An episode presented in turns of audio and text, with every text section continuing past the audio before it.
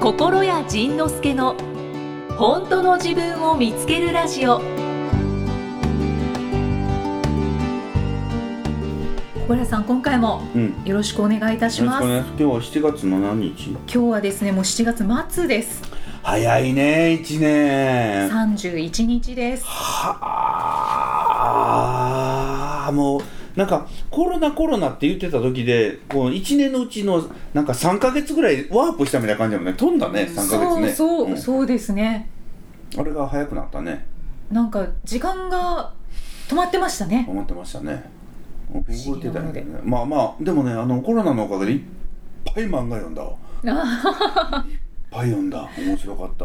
何でしたっけ「キングダム。あそうそうそうキングダム」57巻全部一気に読んだのとそのあと「オーク」っていう漫画があってそれもずっと読んであと「ブッダ」手塚治虫の「ブッダ」とかあ。あとキリストのジョージ秋山さんのキリストの話とかもうねなんかもうずっと本読んでた。本読んでたって言ったら本やんか。まあ本本ですけど漫画。でその僕ねそのまあ7月？あー7月。7月まだやね。えっとあと数ヶ月で、えっと最後の本が出るのね。ああそうですね。少し前にうんそう。ご紹介しましたよね。あのずるい生き方っていうやつがね出るんだけど、あジンも読んだねまた改めてね。へえで僕ねあのー関係ないんやけど一つ分かったことがあって。はい。やっぱりねその音楽ものの漫画とかうんうん。映画とか出ると好き。おお読んじゃいますか？読んじゃう。だからあの人ね一時前やったらそのボヘミアン・ラプソディ的なうんうんうん。あの人が何回見たん？結局。うん忘れちゃいましたけど10回以上。10回以上見てるのあの人。へ面白いやろ？はいすごいな。あれを見たらふーんって思うの。それともおおって思うの？何しに10回も見てたの？あ感動して泣いてます。感動して泣くんやって。それはそれは風俗にしてはすごい風俗してはすごいい。すごい出来事やね。ええちょっと待ってちょっと待って。どの場面に感動してたの？最後ですねやっぱり。最後ああの最後のライブシーンね。ライブエイド。いやあの初めてその「ボヘミアン・ラプソラプソディ」を見た時に僕もねあの最後のライブシーンめっちゃ泣けたんやけどあの時思ったのよね。あ音楽ってこんなに人を泣かすんだこんなに感動させるんだと思ったんだけどもしあの映画のラストでなくてただただクイーンのステージを見たらあんなに泣くんだろうかって絶対泣かへんのよね。ああどうなんでしょう。いやそれはねあのあの映画に対してもいろんな人がいろんなことを書いててレビュー的なこと書いてて。であれはねやっぱりねちゃんと見た人が感動する作ってあんねん。それはあのライブシーンの中に歌ってるシーン以外がいっぱい差し込んであんねん。フレディの家族。それから今まで関わってきた辛い思いをした人助けてくれた人そしてバンドのメンバーそして周りでのステージを作ってるスタッフそして観客それからライブバーいろんな、あのあの彼のストーリーに関わってきた人たちが最後にハッピーな顔してるやつが全部挟まれてるから幸せな気分だねあれ。そういうふうに作ってやんねあれあとライライブだとクイーンだったらフレディ・マーキュリーだけになんかスポット当たりがちで、うん。その人だけを見がちですけそど、あの映画だとストーリーを見てきての最後のあのライブだからあのメンバーの一人一人もあこういう人が今ギター弾いてんだとか感じながら見るから感動がすごい。ブライアンがこうね弾きながらフレディを見てちょっと驚いているような顔とかここ全部こう差し込まれあれがね感動を作ってやんねすごいですね映画館ーすすごいよ。ごいですね。であれに感動してで今度はあのアリースター誕生、うん、あのー見ました見ました。あれもねだからフレディの後にあれ見たら最初ああフレディの方の衝撃の方がすごかったから、やったけど結局ねアリーもすごい良かった。あれに結局3回見たのおおであとその「天使にラブソングを」とかあだから他のそのやっぱり音楽もののあのあと「ロケットマン」あのあー見てないなえっとエルトン・ジョンのはい。やつとかうん。ああいうねそのやっぱりライブシーンがあったりする映画が好きで、うんで6月の26月の末からまた公開になったやつがまもまたあんのよね。あの音楽ですか？えーっと映画。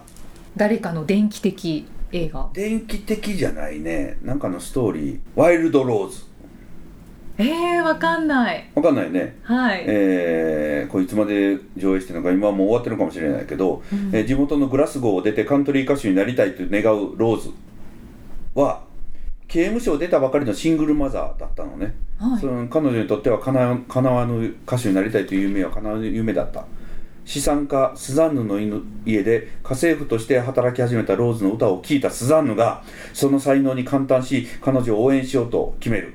やがてローズにチャンスが訪れるみたいなそういうやっぱりねそのそのストーリーの中でやっぱライブシーンがあるとねもうこうキュッとくるわけよ。うん。だからやっぱりやっぱり自分っていうのはあの音楽好きなんだなと思うし、あのうん改めて思うね。思ったね、いやいいですよね。本当に感動が。そう。だからあのま漫画でもそのおことの漫画。お知ってる？その、まあ、知らんと思うんだけどえっとまずまずはその津軽三味線の漫画ではい、えー真っ白の音っていうのがあって、はい、なんか聞いたことあるな、うん、あの津軽の子がねあの街に出てきてあのそこそれとかあの「青のオーケストラ」っていうそのバイオリンの物語とか、うんうんうん。それから、えーこの音止まれ」っていうこれはおことの学生のおことの人たちの漫画とか、うん。あとそのブルージャイアントって言ってあのサックス奏者のがの子がね仙台から出てきて日本でちょっと頑張ってでやがて世界編にそのドイツに渡ってあのだんだんだんだん有名になっていくという物語とか、ね、そういうやっぱね音楽ものが好き。うーん。っていうことに改めてねなんか気づいたなと思う今日この頃でございます、はい、どうぞ。失 今礼し失礼しました音楽の映画どんなの見てきたかなって頭の中で検索してたんですけど、うんえっと「羊と鋼の森」はいはいはいピアノのやつね。はい。あの浜松音楽コンクールのやつ。あちゃうわ。そうえっ、と音楽コンクール？あのピアノ調律師の、あ調律師の方ね。あはいはいはいああ。えっと、本で最初に出てというか、まあ、小説があってうんそれが映画化された、うんそうだね、うん。はい、あれも北海道が舞台なんですけど、うん。すごい美しい風景と優しいピアノの音色が。でもピアノ興味ありますか？ピアノあるある。ねもう一個その浜松の音楽コンクールの話。ミツバチと遠雷です。かミツバチと遠う雷だからあれを小説とか漫画で書いてる人がおるわけよ、はい。音出せないもので音の世界を書いてんのよ。そうすごいですよ。なのになんか音聞こえてくる感じがするのよね、うんうんそしたらでやっぱり実際聞いてみたいから YouTube とかで検索してたらやっぱりねそれをあの再現してる人たちが必ずいておおって思うのよ。ああ やっぱ考えることはみんな一緒だったりするんですね。そうそうそうそうそう。へー。そんな話です。はい。な何の話やったこだから音楽漫画の話から始まって、れうん。えーコロ音ナ中は漫画三昧からあ漫画だなあそうやね。そうですそうです。そういう映画が映画音楽が好きだなと思ったっていうという話ですね。話でした。た。はい。じゃあご質問いきます。はいお願いします。はい、今日は8番。8番。の方ですね。7番やったね。はい。はい。ニキさん。ん？ニキニキニキさん。ニキさん。イキさんじゃなくてニキさん。ニキさんじゃなくてニキさんね。はい。1から2やはい。あそうですそうです。50歳女性の方50です。歳女性の方はい。ジンさんイキさんこんにちこはんにちは。初めてメールを送ります。おおありがとう。初めて送って採用されるってすごいよね。すごいですラッキーねやったありがとうございます。ありがとうございます。ジンさんが常日頃からおっしゃっている、うん。逆をやろうをやってみました。おお私はいつも言いたいことを我慢してきました。はい元友人がうん。メールの返事がとにかく遅くて、うん。毎回謝るのですが、うん。行動は変わらずでした。後者やな。そうですね。頭に来ていても言えなかったのですが、うん。それを思い切って伝えました。毎度毎度ごめん言うけどやってること変わらないじゃない。どういうことなの？そうしたら一切返事が来なくなりました。お付き合いがなくなりました。お以前でしたらあんなこと書くんじゃなかったと後悔しましたが今回はなぜかうん。ノーリグレット。お悔いなし。おう。不思議です。おうよかったね。うん。それからうん。ちょっとした変化が起こりました。お自分がうん。自分と仲直りしたような感じがあるのです。あらま。あらまよかったね。うん。なんというか自分が自分の話をちゃんと聞くようになったんですよね、へお金ないなーと言ったら、ううん。ん、ないね。え いいね。仕事辞めたいわ、うん。辞めたいわね。へえただのオウム返しですが、うん。たったのこれだけでうん。安心する自分に驚いています、驚くねそれはねよかったね。驚きますね、ジンさんはうんうん。自分と仲直りするとはどういうことだと思われますか？が質問です。そういうことです。だから自分と仲直りするっていうのはもう一番簡単に言うと嫌な人と仲直りするってことだね。あだからえっとこの人がやってやったことだから要は今まで言いたかった自分を抑えてた自分を出してあげた。これきっと一つ目の自分との仲直り。うんうんそして、えーもう一つの仲直りが自分が嫌ってる人避けてる人。はい。に、まあ、例えば言いたいこと言うでもいいし、あのー避けるのをやめる。うん。だから嫌うのをやめるっていうのも自分と仲直りだと思う。うだから一つはちゃんとこの人やったと思うのでこれすごいいいエピソードだったもんね、そうですね。そうですね。うん、それプラス今度苦手な人嫌いな人腹が立つ人許せない人を許していく。でそれを一番分かりやすく言うと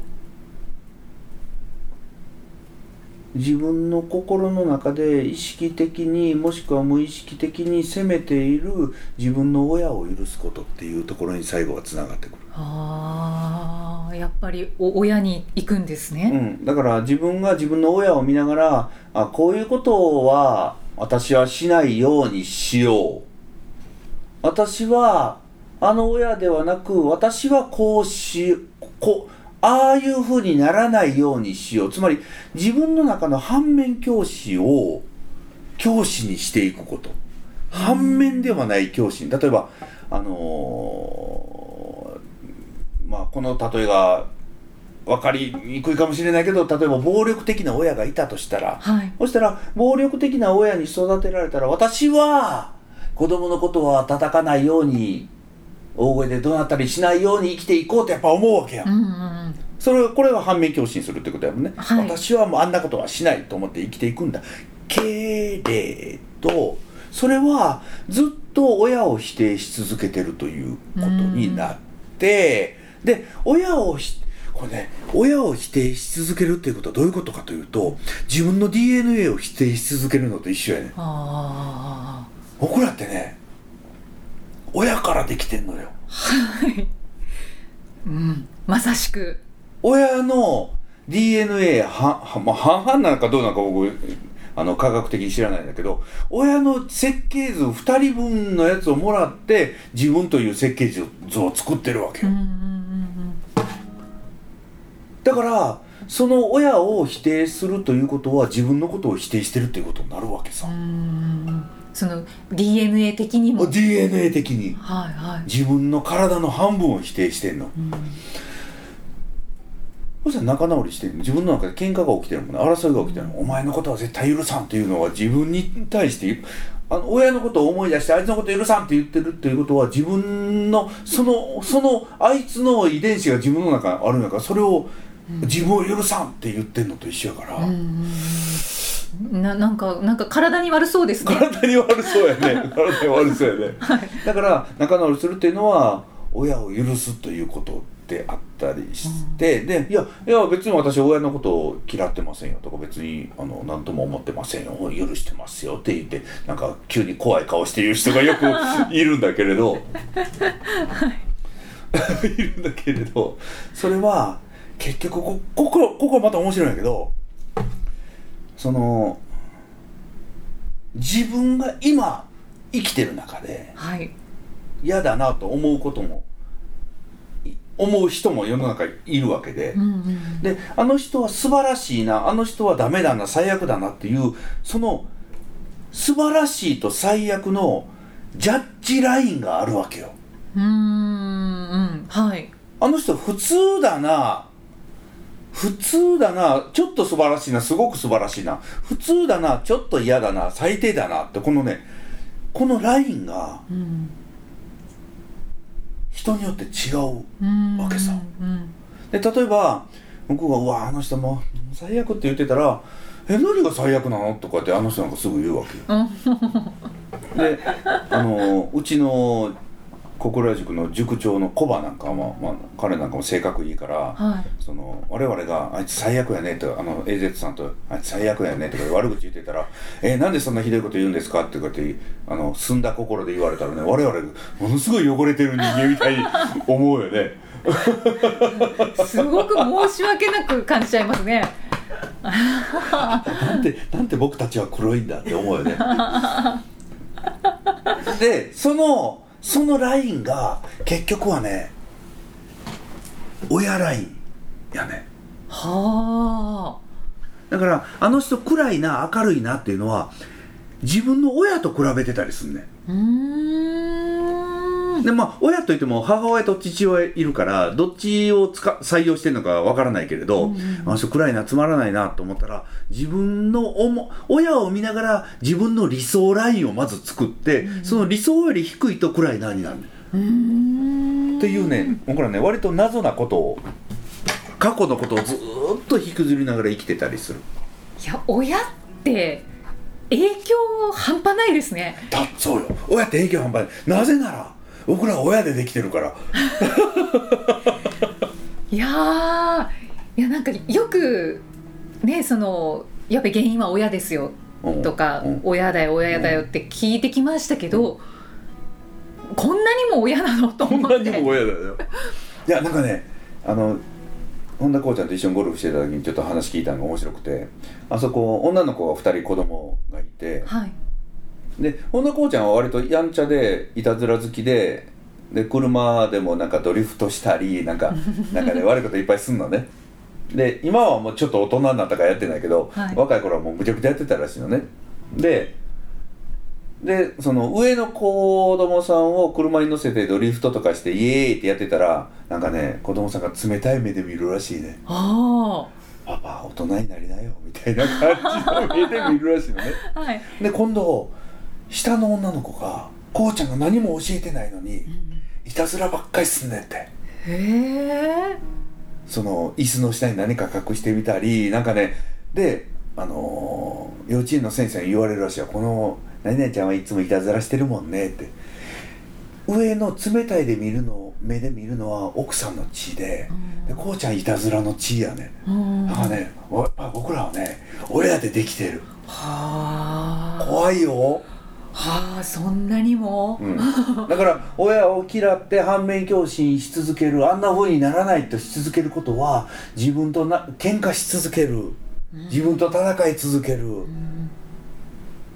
それがで親に認めさせてやるとか、それがね自分と仲直りしてない戦ってる状態。はだから逆に言えば仲直りするっていうのはあの親をああれはあれでああだったんだなと。でえー、まあイキさんも今いくつになったんだっけ？あ35です。35やね。で35って言ったらイキさんのお母さんはイキさんはいくつで産んだか知ってる？38ですね。そうやろ。はい。もうもうすぐやね。はい。なでやだー。ほら。でイキさんがこの後まあないと思うけど結婚して子供を産んだとするやんか、ね。いやさらっと言わないでください。はいはいはいはい。そうですね。まだ結婚して子供を産んだとするやんか、はい。でそので子供を産んだとしたらイキさんにとって初めての出産だし、はい。初めての子育てやんか。で男の子なのか女の子なのかどっちが出てくるかわからないけど、うん。どちらにしても初めての男の子初めての女の子なわけよ。うんうんうんで育児書に書いてあるけれど大体当てはまれへんわ、うんそしたらもう何かどうし何をどうしたらいいか分からへんなんでうんうん。だから何をどうしたらいいか分からへんから何をし始めるか。試行錯誤が始まんねん。始まんねん。はい。で試行錯誤ということはしトライアンドエラートライアンドエラーということはエラーが必ずつきものやねはい。で、ね、20年ぐらい経った頃経った頃に、ね、娘さんが「私お母さんがああの頃あんなことしたことが許せないの?」って言われたら「いや許してえな私あの時子供育て初めてやって」って思うやん。そうですねで今度1人目があかんかったから次次2人目じゃあ今度別のあさ1人目は女の子で次男の子生まれてきた、ね、そしたら女の子ってあんなおとなしかったら男の子ってこんなに暴れるんだ。えどうしたらええのってまたなんで。えどうしたらいいか分からへんからまた試行錯誤やってるやんか、はい。そしたらねその男の子がねあの25年後ぐらいに「俺お母さんにあの時押さえつけられたから俺こんな性格になっちゃったから言われたら「許してえな私男の子初めてやってんや」って思うやん。はい。本当ですね。ということは許したってえなあの人らっていうことになるやはいはい。もうねだって初めてよ。あれだけはねあの予行演習なしでいきなり本番来るからね。そうですよね。子供を産む予行演習とかできへんもんね。なんかスイカ入れてスイカ出すみたいなねそんな そんなんしてる人見たことないわ。うん。でなんか話話を聞いててもそれ通りにいかないいかない、もうねい。かない。もうあんまり下下から出すのがきつすぎてお腹切ってとかって。言うやん。でこおなね知ってる？おなその声裏返ってますけど。AZ さんは下から産んだの？お腹。下からです。下から産んだの、はい。あのねあの下から産むのきついから上からもう出してって言うやんか。はい。知ってる？お腹切ったら、うん子宮があってペロッとめくったら子供が出てくるの違うねんで。うんうん皮膚切るやん。はい。皮膚の下に筋肉あんねん。はい。腹筋が。うん。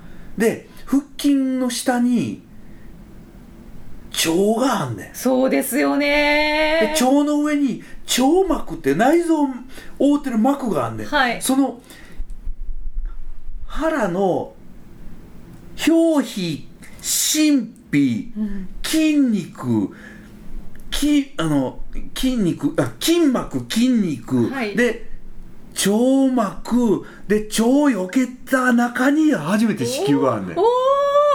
でその子宮切る時は子供の頭切ったらえらいことやから子供切らないようにスパッと切らなあかんねんであんまり長いこと切ったらやっぱり後大変やからできるだけ最小のところから切らなはいはいはい。ね。で今度逆子やったら頭こっち向いてんねんけど、はい。そうじゃなかったら頭向こう向いてんねん。だから足持って出さなあかん。でその後にまた出して今度台湾抜いてで塗ってでまたねその網網も縫うのか筋肉も縫うのかしらがこうやってかぶしていって最後に塗って終わりやねなんかイメージとして帝王切開ってパスッと切ってパッて開いてパッと出って思ってなかった、まあまあそうですね。違うね。いっぱいこのあの子宮に行くまでに、はいはい。ものすごい一枚一枚切って。そうそうそう。あもうねマトリオーシカ以上のこのー お母さ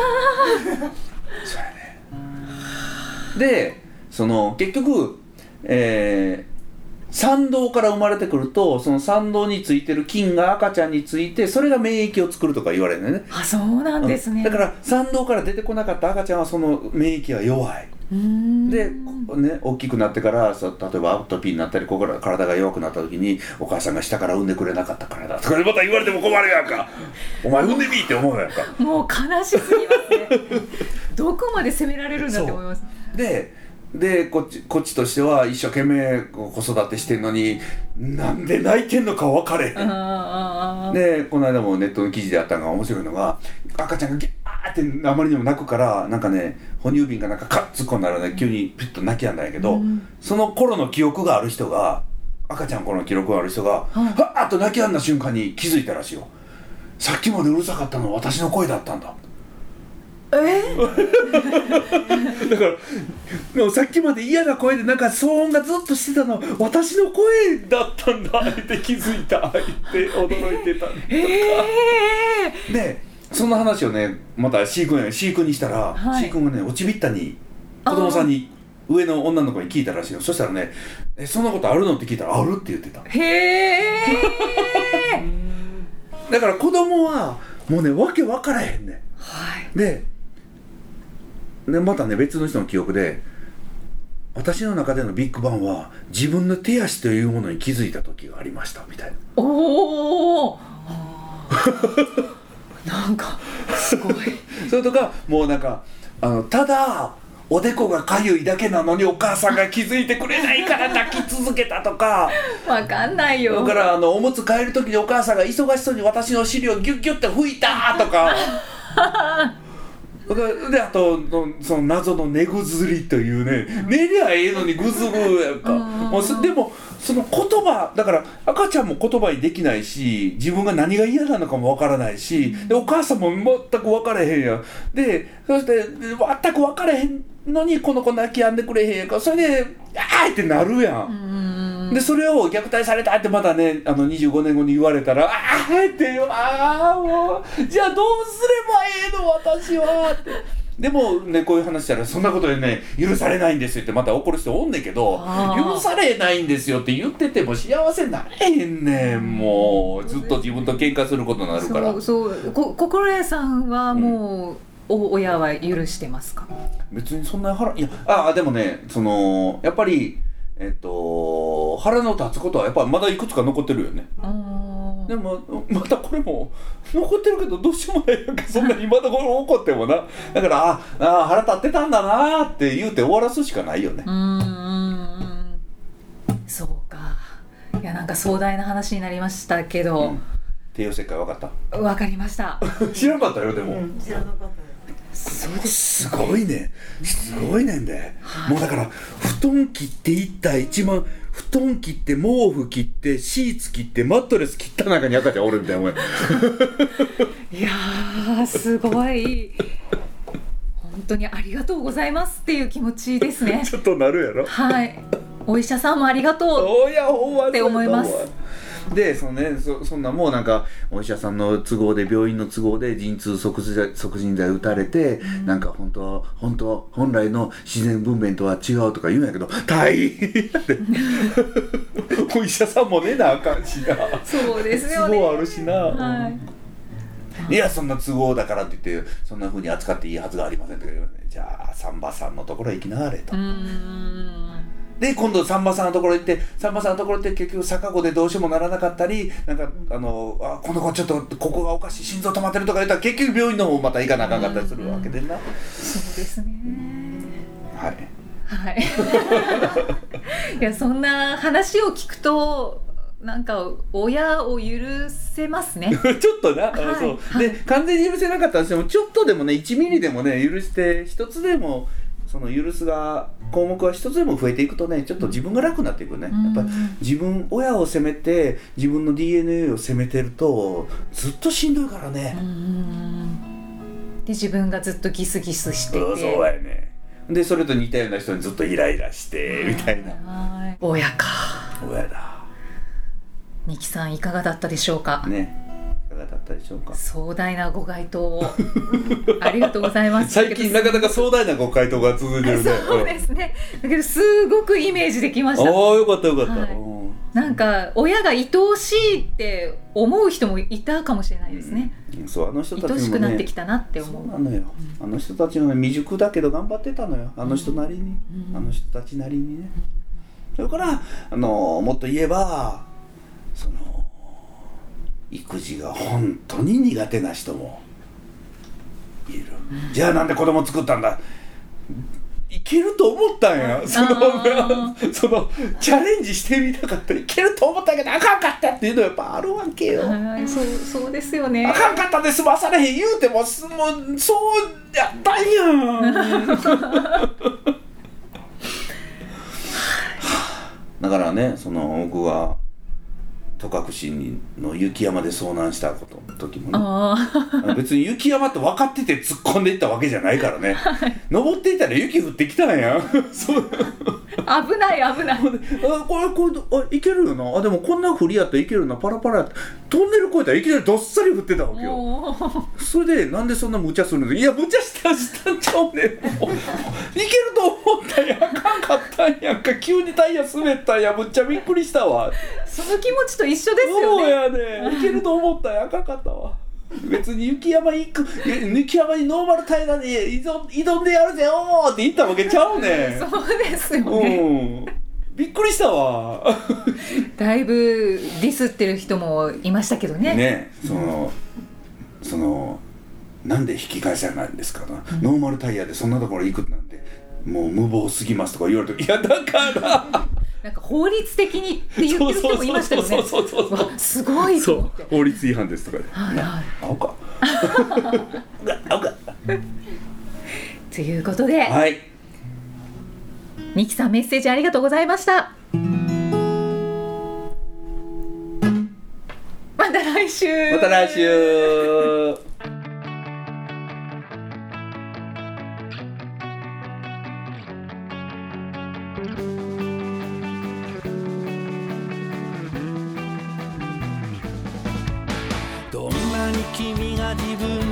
と大切に思えなくてもどうせ私なんてダメなんだと自分を責めていてもどんなに君が自分のこと魅力を信じられなくてもどうせ私なんてつまらないと自分を嫌っていても。僕は僕の自分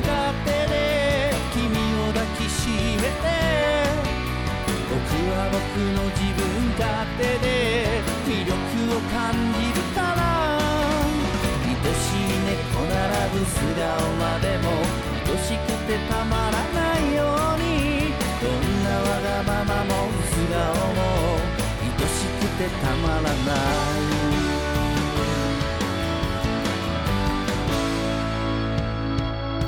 どんなに君が誰かのため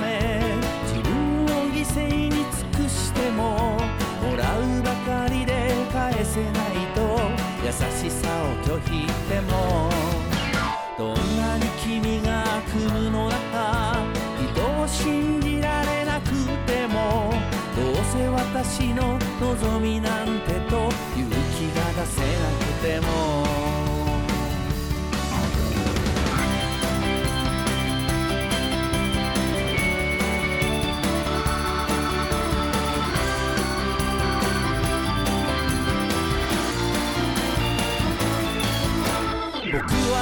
の自分勝手で君を見守るよ。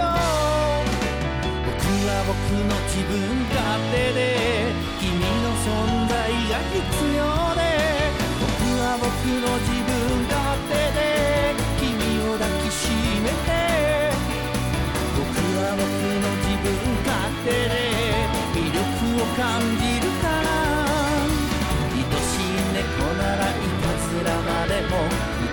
くてたまらないようにどんな過去もひどいことも簡単に許せるんだ。愛しくて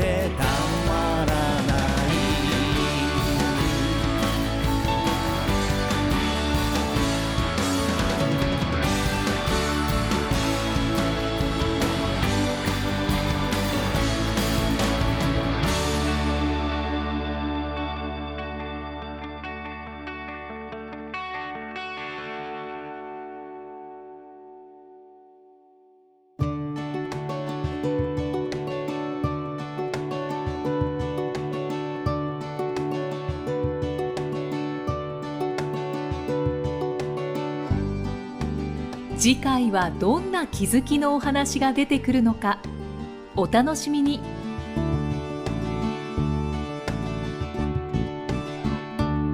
この番組は提供心谷仁之助プロデュースキクタスナレーション生きみえでお送りしました。